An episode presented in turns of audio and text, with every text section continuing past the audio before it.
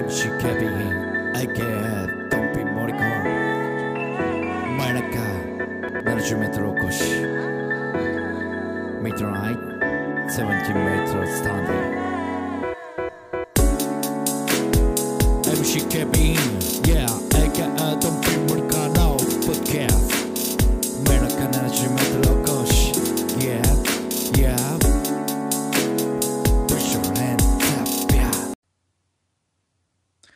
MC 警備員 AK ドンピーモニカーの真夜中70メートルお越しでございます。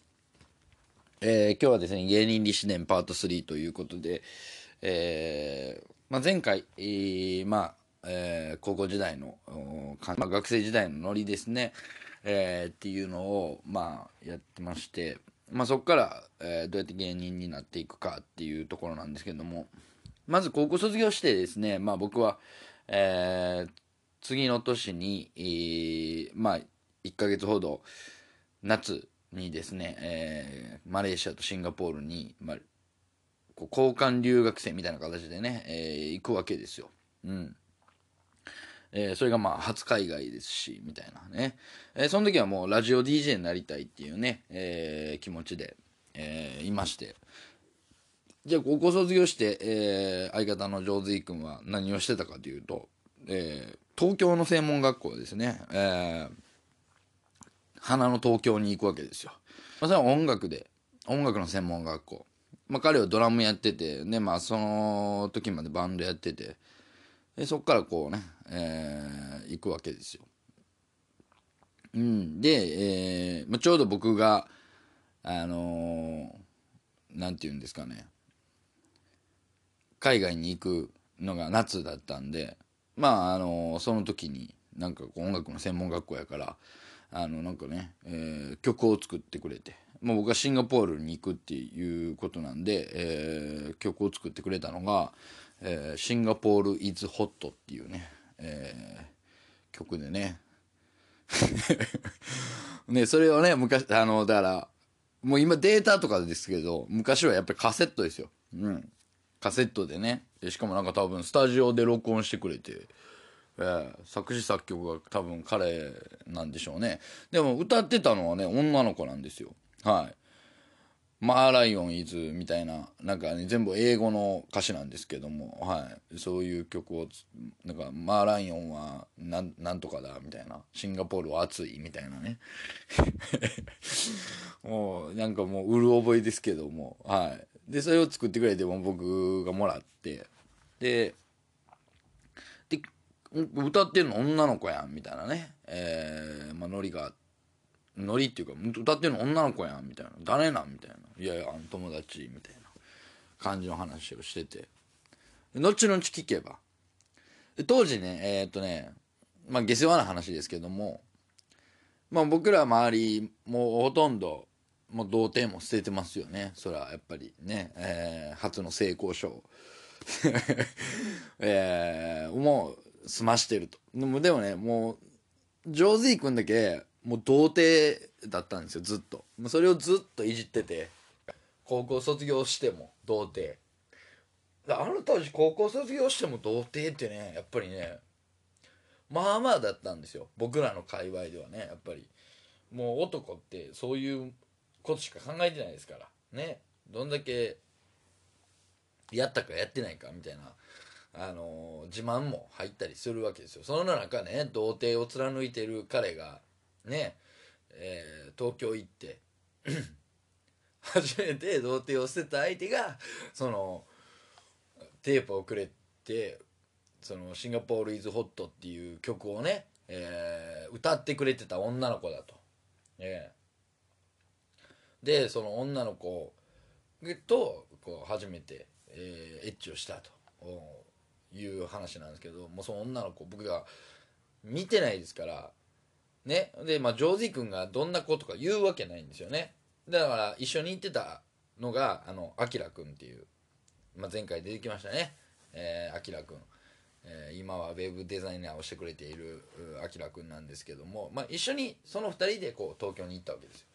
でアキラ君に話を聞いたらどうもあの健直子にそっくりな女の子と仲いいみたいな。めちゃめちゃ健直子にそっくりみたいなね、えーどんだけ鼻上向いてんねんみたいなあ女の子とこう初めてエッチをしたっていうね、えー話を聞いて、えー結局体許した相手に歌歌わすんかいみたいな。そういうのねもうずっとほんまに。ずっと好きなんですよ。多分。なんかねもうひ分かりやすいコネというかね、えーしてしまうタイプ。もう本当にもうなんか自分が好きなやつにこう歌ってほしいみたいなあがあるタイプね。でまあその初エッチが終わってねあのジョージー君はどんどんあのアブノーマルの世界に入っていくんですよ。ね。でそれが多分分からないんでしょうね。でも初エッチをしてその自分のアブノーマルな感じってやっぱ分からないじゃないですか。人に話さないと。それがやっぱりね人に話してえーいいのか悪いのか分かってない彼はですね、まあ、ある友達に話してその話がこう一気にブワーって広まるんですね。まあまあそれが、あのこう自分の乳首に蜂蜜を塗って それを舐めてもらうっていうね、えーめちゃめちゃ気持ち悪い 性癖をですねこう東京に降りながらねこう一斉にばらされるっていう感じなんですけどまあまあそんなこともありながらもうどうでもいいんですけどね彼の初エッチの話は、えー と性癖の話はどうでもいいんですけども。まあそのはその1年はこう離れ離れでおるんですよ。でまあ僕なんかはもう彼はもう音楽で生きていくんだと思ってるんでやっぱりどっぷりやったんで。で僕もラジオ DJ になるために、えーまあ夏1ヶ月間だけですから帰ってきてじゃあ何しようかってなった時にまああの今までバイトしてたところで働こうと。はい。でまあそれがちょうど次の年の4月かな、えー2002年。それが2001年の話なんで、えー2002年になるわけですよ。で2001年ってやっぱり転換期お笑い転換期としては一番大事な年なんですよ。えー何があったかね皆さんもうお分かりだと思うんですけども m 1グランプリが始まった年なんですね。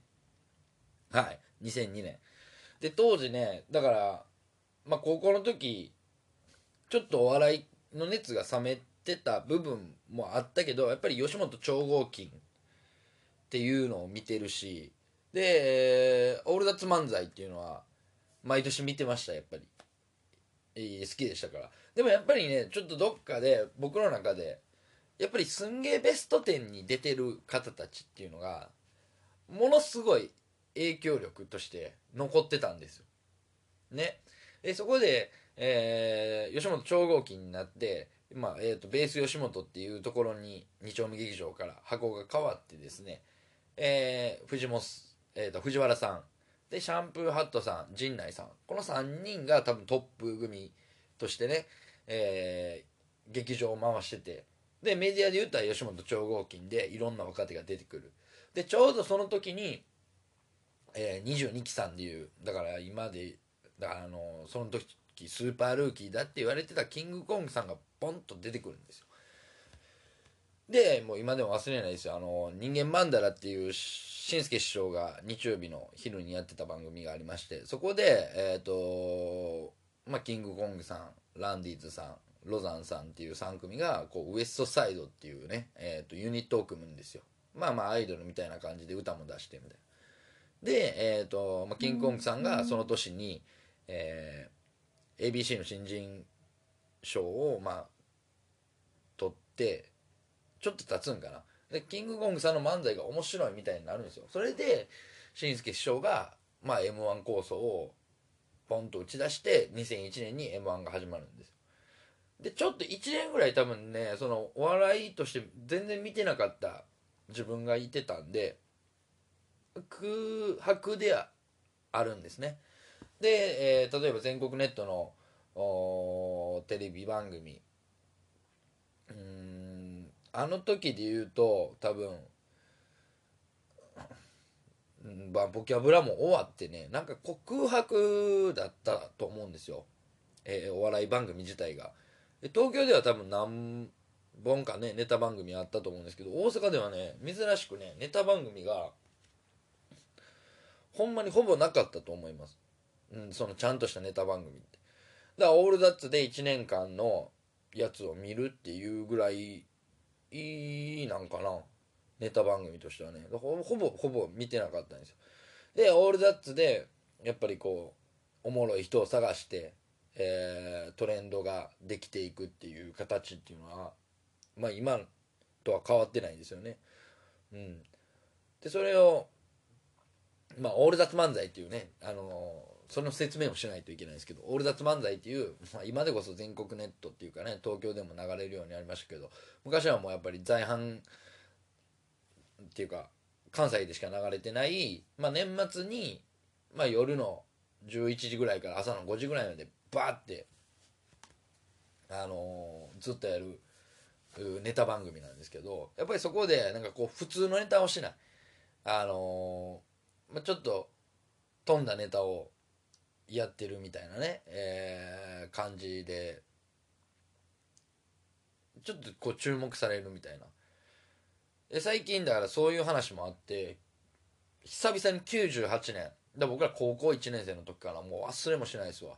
98年の時のオールダッツを見てもう今でも覚えてるんですよねやっぱり。98年のオールダッツ。どんなネタを誰がどんなネタをしたかとかどういう感じの笑いを取ってたかっていうのが鮮明に覚えててもう分かるんですよねネタ見てたら。で自分がこう好きだったこうフレーズとかがやっぱり残ってるんですよね。でやっぱりそれはすごいなっていう。だそれがやっぱり影響を受けたあまあ僕の中でだいぶ影響を受けたっていうのがうんあったんで。でそれを見てちょっと懐かしがってましたけど、まあ、そういうのを経てですね m 1グランプリが、えー始まったと。で m 1グランプリっていうのはなんかその存在は知ってましたけどもやっぱり出てくる芸人さんっていうのがちょっとところどころやっぱり空白の部分があったと。で第1回の決勝進出者が、えー中川家さんで、えーフットフットさんフットボールアワーでチュートリアルおぎはおぎやはぎ。で、えーあとは針金ロック。でアメザリ松田岡田、えーどんどこどん。この8組やったかな。確か。確かこの8組だったと思うんですけども。で東京の芸人さんって言ったら基本的にえー、や小木矢作さんしかおらんかったかな、うん、で松竹2組でしょ。であと、えー吉本何組かっていう。あほんでキングコングさんね。9組だったと思うんですけど。でまあ今見たらねちょっとなんかこうすごいな。でこのこの話をしなあかんと思って、まあ、全部見返したんですけどあのぱりめちゃくちゃ早いですね今見たら。うん。もう「まあ」とかもやっぱり。まあまあそりゃそうやなって。でも当時としてはねやっぱりなんかこう知ってる人を見たらそんな感じもしなくてえなんでこれそんな笑われてないんやろう？おもろいのになっていうのはうあったりしたんです。ああとキリンさんね。大事な。キリンさんの10組か。この10組。いやでも当時ねやっぱりキングコングさんが出てきた時ってあの速さに圧倒されたんですよ。速さとこの掛け合いっていうか動きとか。まあまだね言うても高校生ですから。うん。高校生というか高校卒業するぐらいの時に出てきた芸人さんで。うんうん。やっぱ面白かったな。新鮮やったし。だから面白いなとは思ってたんですけどでもやっぱり鮮度がやっぱりねあの当時からやっぱり鮮度はすごかったなと思ってもうキングコングさんのネタ俺4回5回ぐらい一緒の見てたんですよね。だからねやっぱり一緒ぐらいの鮮度だったんですよお客さんの反応と。であの当時もう多分「えー、跳ねるの扉」も始まってるから確かね「跳ねるの扉」始まるちょっと前ぐらいやからもう露出も結構してたんですよね。だからやっぱりね面白さを感じられなかったんですよね。っていうところで鮮度がめちゃめちゃ良かったのはやっぱりキリンさんやったんですよ。で中途さんとかそれこそ、まあ、フットさんはそんな見てないかな。中途さんはでも見てたかな結構。でまあその中川家中川家さんと針金ロックさんとかは当時のね「えー、すんげベスト10」っていうところでも見てましたしえー、まああとは増岡さんとかアメザリさんもまああの吉本の番組は出ないですけどやっぱりこう一括り関西のお笑いってなった時にやっぱり松竹の中では上位の人だったんで知ってたんでね。はい。分かってたんですけど。であの時キリンさんを見てやっぱりちょっと衝撃を受けましたよね、まあ、鮮度もそうですけどもキリンさんのネタの作り方っていうかもうほとんど前半振りで後半回収っていう、まあ、そんなその時はそんなこと全然思考えてもいないですよ。最初思んないなと思いながら見てて後半あこのためやってんかみたいなね、えー、まんまと引っかかる。みたいな感じでめちゃくちゃ面白かったですし今見たらあのおぎやはぎさんもやっぱめちゃめちゃ面白いんですよね、うん、だあの当時やっぱりお客さんと一緒の気持ちになってた自分がちょっと恥ずかしいっていうかあの時だから誰も知らんからねその地方の人は。だからあの第1回目って、まあ、特殊な採点方法やったんですけども大阪、えー、札幌福岡っていうまあ言うたらライブまあライブビューイングみたいなんで見てるお客さんが投票するみたいな。その点と審査員の点を合わせて、えー、だったんでもうめっちゃはっきり分かれてたんですね。まあまあ制作サイドとしてはねまああの採点システムでこんなに差が出るとは思ってなかったんやろうけど、まあ、忖度もないからお客さんって知らんかったら思んないみたいなね、えー、感じになっちゃうんですよね。知らんイコール思んないみたいな。だから大木はぎさんが、えー、あの時最下位でしたけども今考えたら全然上位4組ぐらいには入ってるなとは思うんですよね。うん。でそれでこう松本さんとかの点数見てたらやっぱりおぎやはぎさん結構上やったんでえー、多分あの松本さんの採点方式は5点刻みの方式な感じやったんで見てたらね。まだ尖ってた点数の出し方やったんではい。じゃあ結局中川家さん何点やってんやろうと思ったらえっ、ー、とやっぱ上から2番目の点数やったんで。あの松本さんも。そう考えてやっぱりあちゃんとしてんやろうなって。あの時だからキリンさんが一番上やったんかな。うん。でそれを見たわけですよ。えー、なんか働いてる時にですね。であ面白いな m 1ってすごいなみたいな感じで。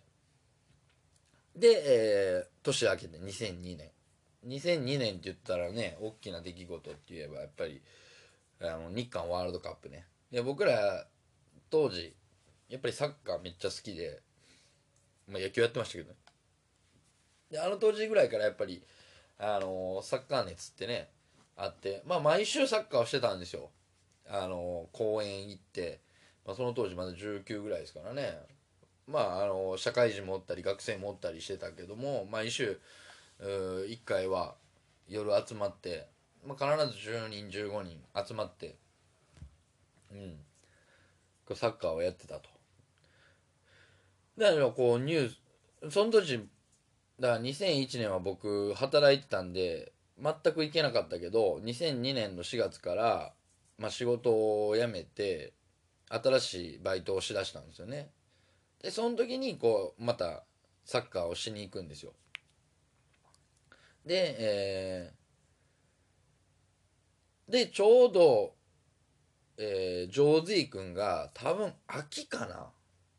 うん。秋ぐらいに辞めて帰ってきたんですよ。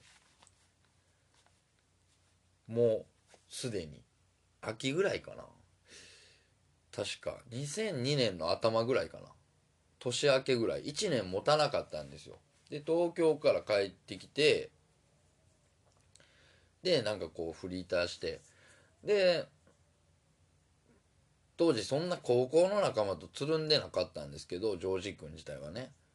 でそっから急激にその身内と仲良くなりだして毎日つるむようになってたらしいんですよ。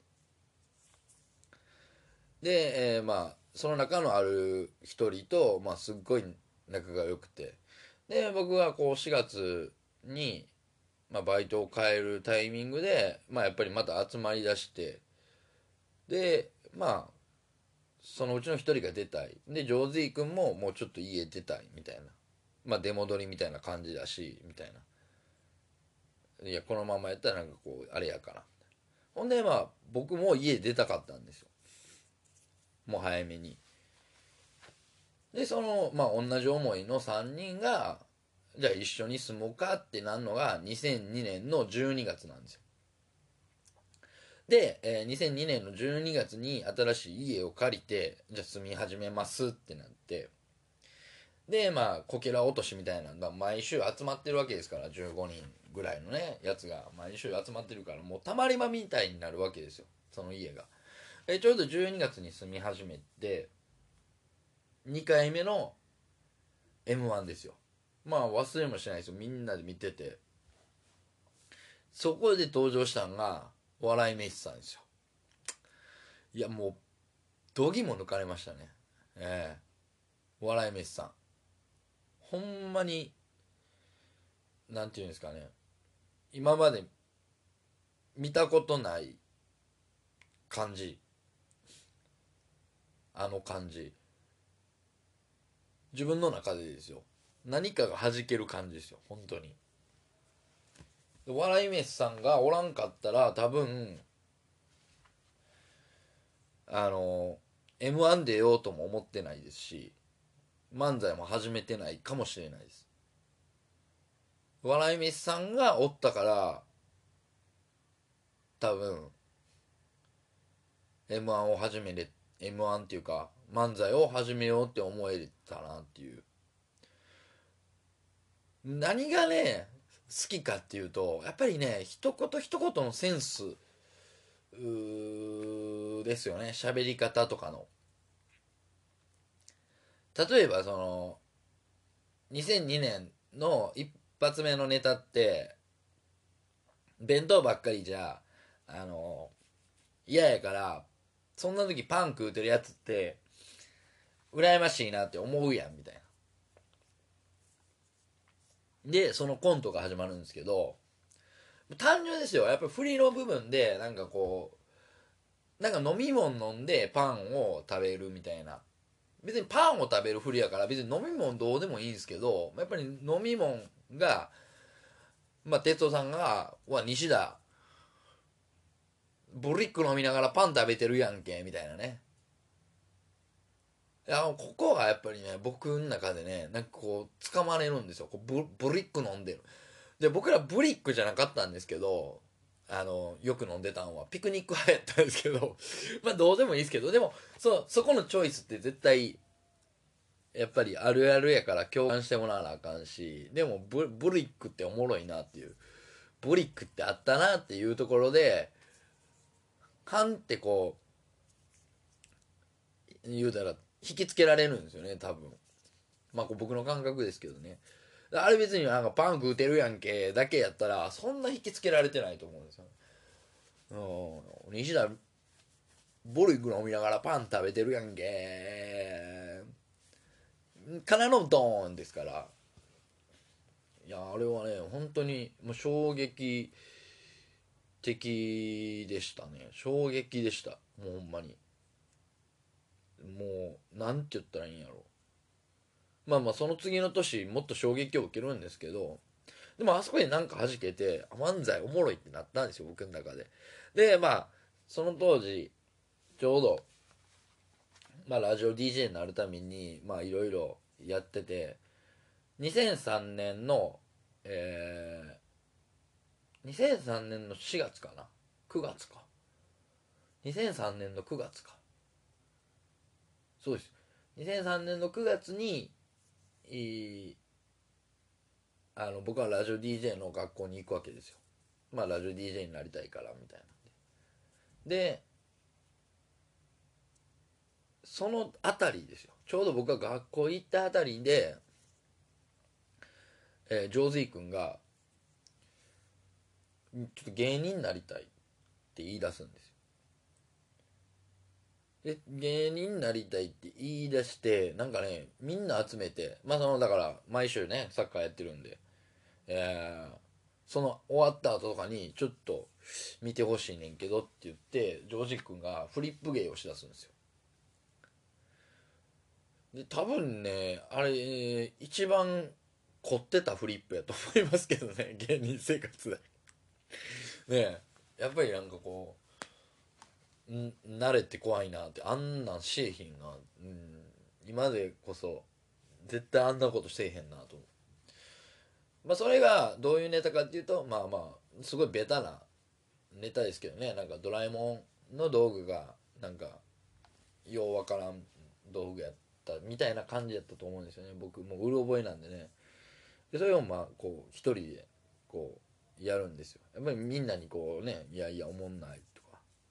うちはもうなんかそういうなんていうんですかね。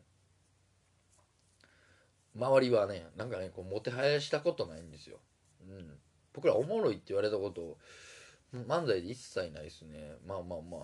そこが問題やったかもしれないですけどね。最初からねおもろいって言われたことなかったですよね。なんかこう打ちのめされてね。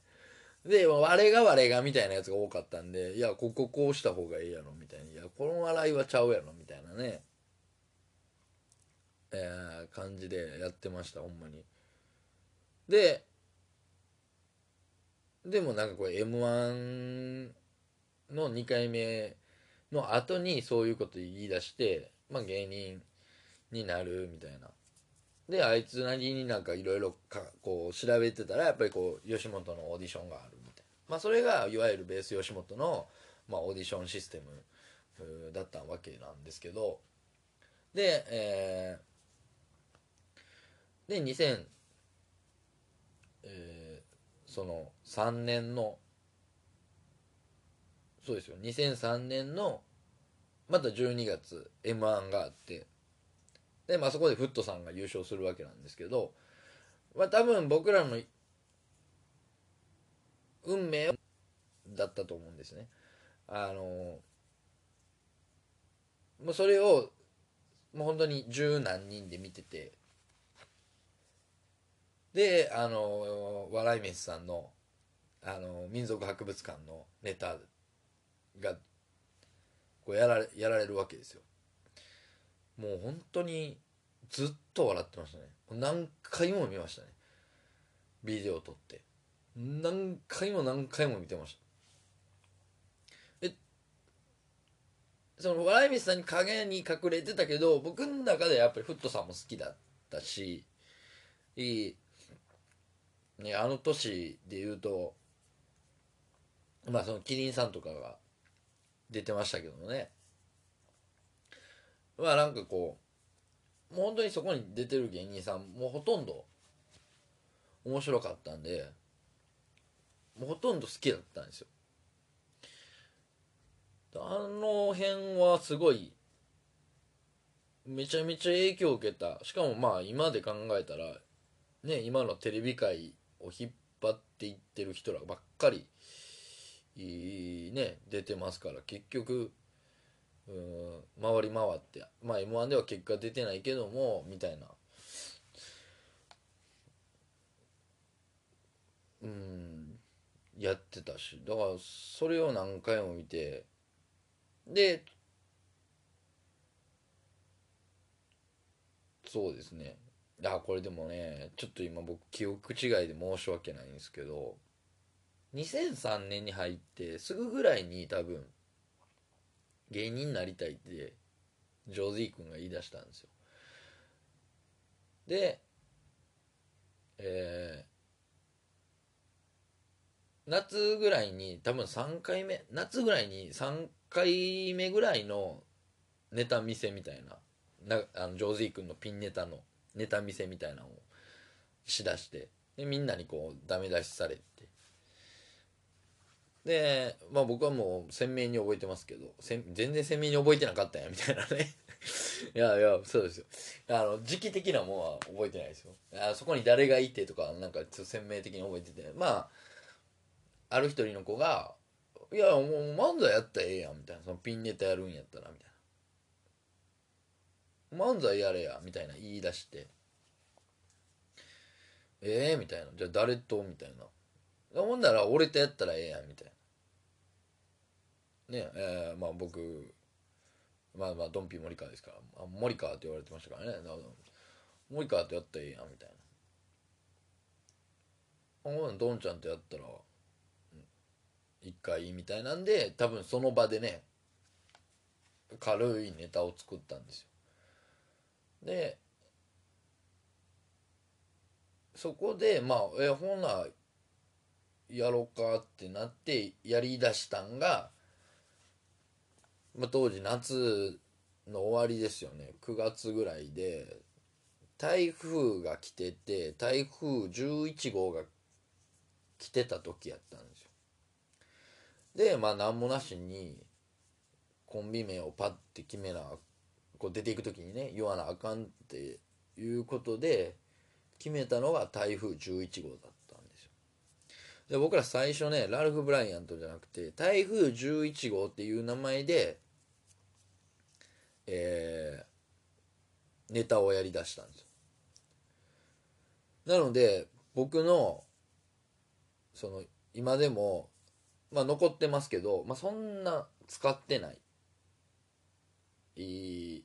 そんなっていうかもうほとんど使ってないメールアドレスがあの台風11号っていうあのメールアドレスですからもう今でもねその名残が残ってるっていうか。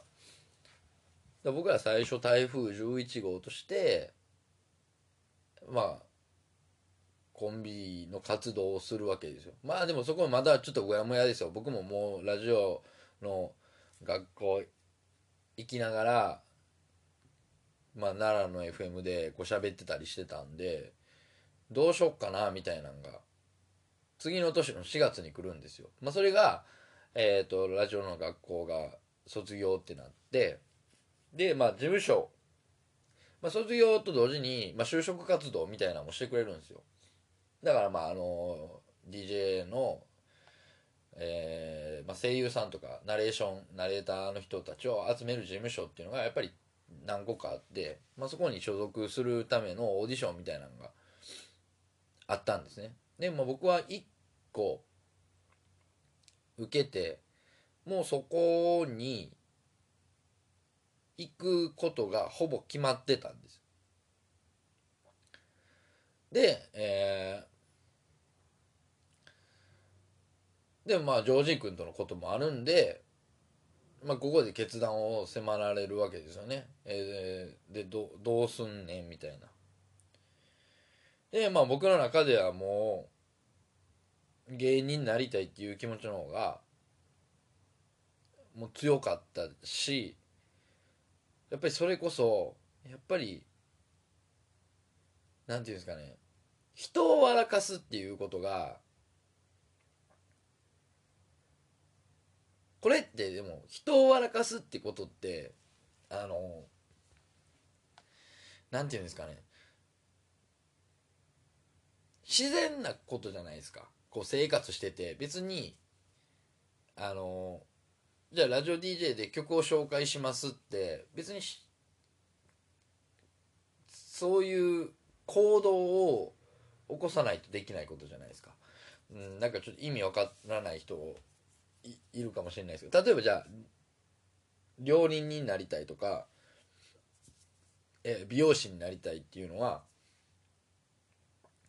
まあラジオの DJ もそうですけどなんかそれを目的としないとできないじゃないですか。でも人を笑かすって今までずっとやってきたから副業にするなんて思ったこともなかったんですよ多分。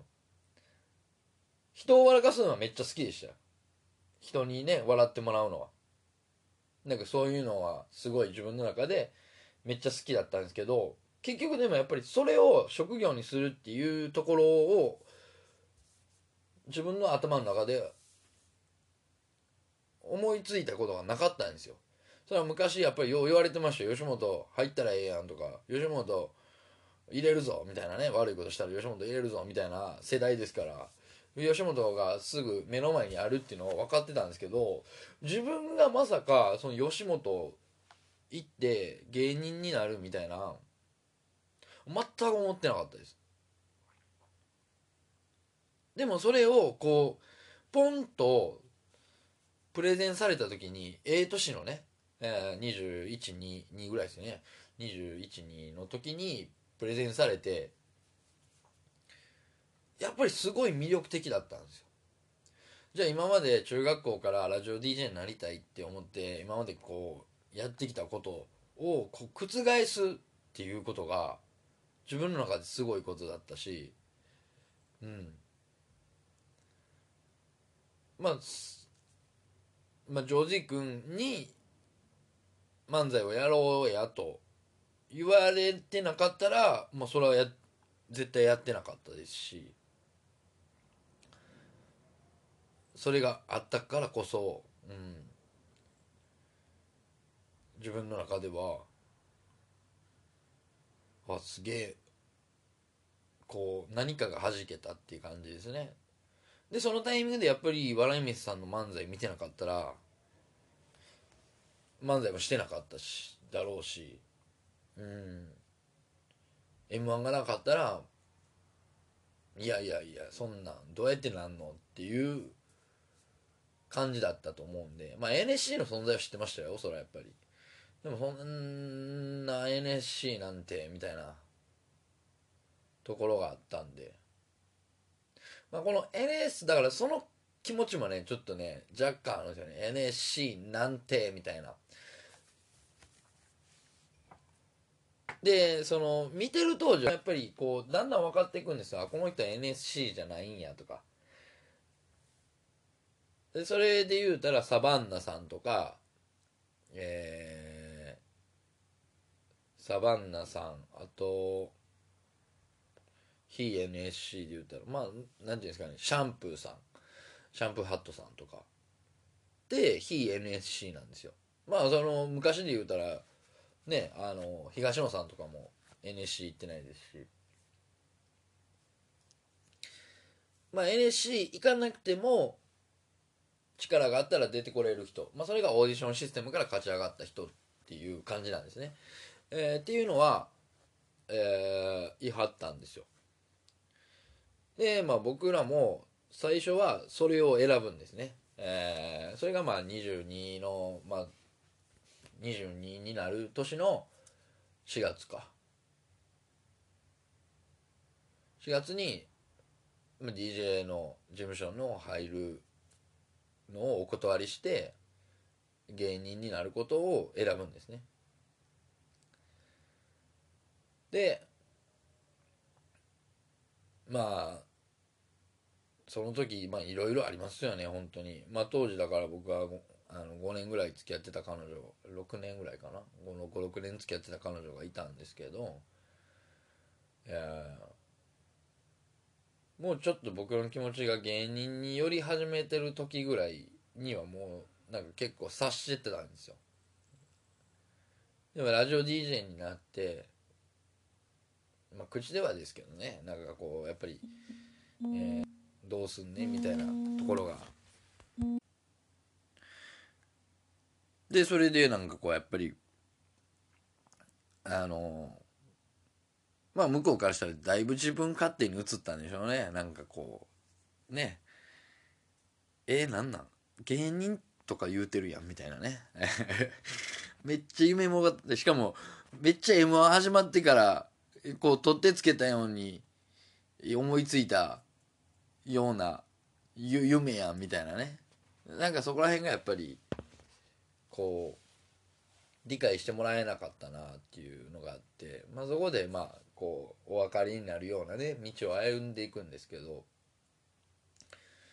うん分かりやすい分岐点ですねだから。本当に。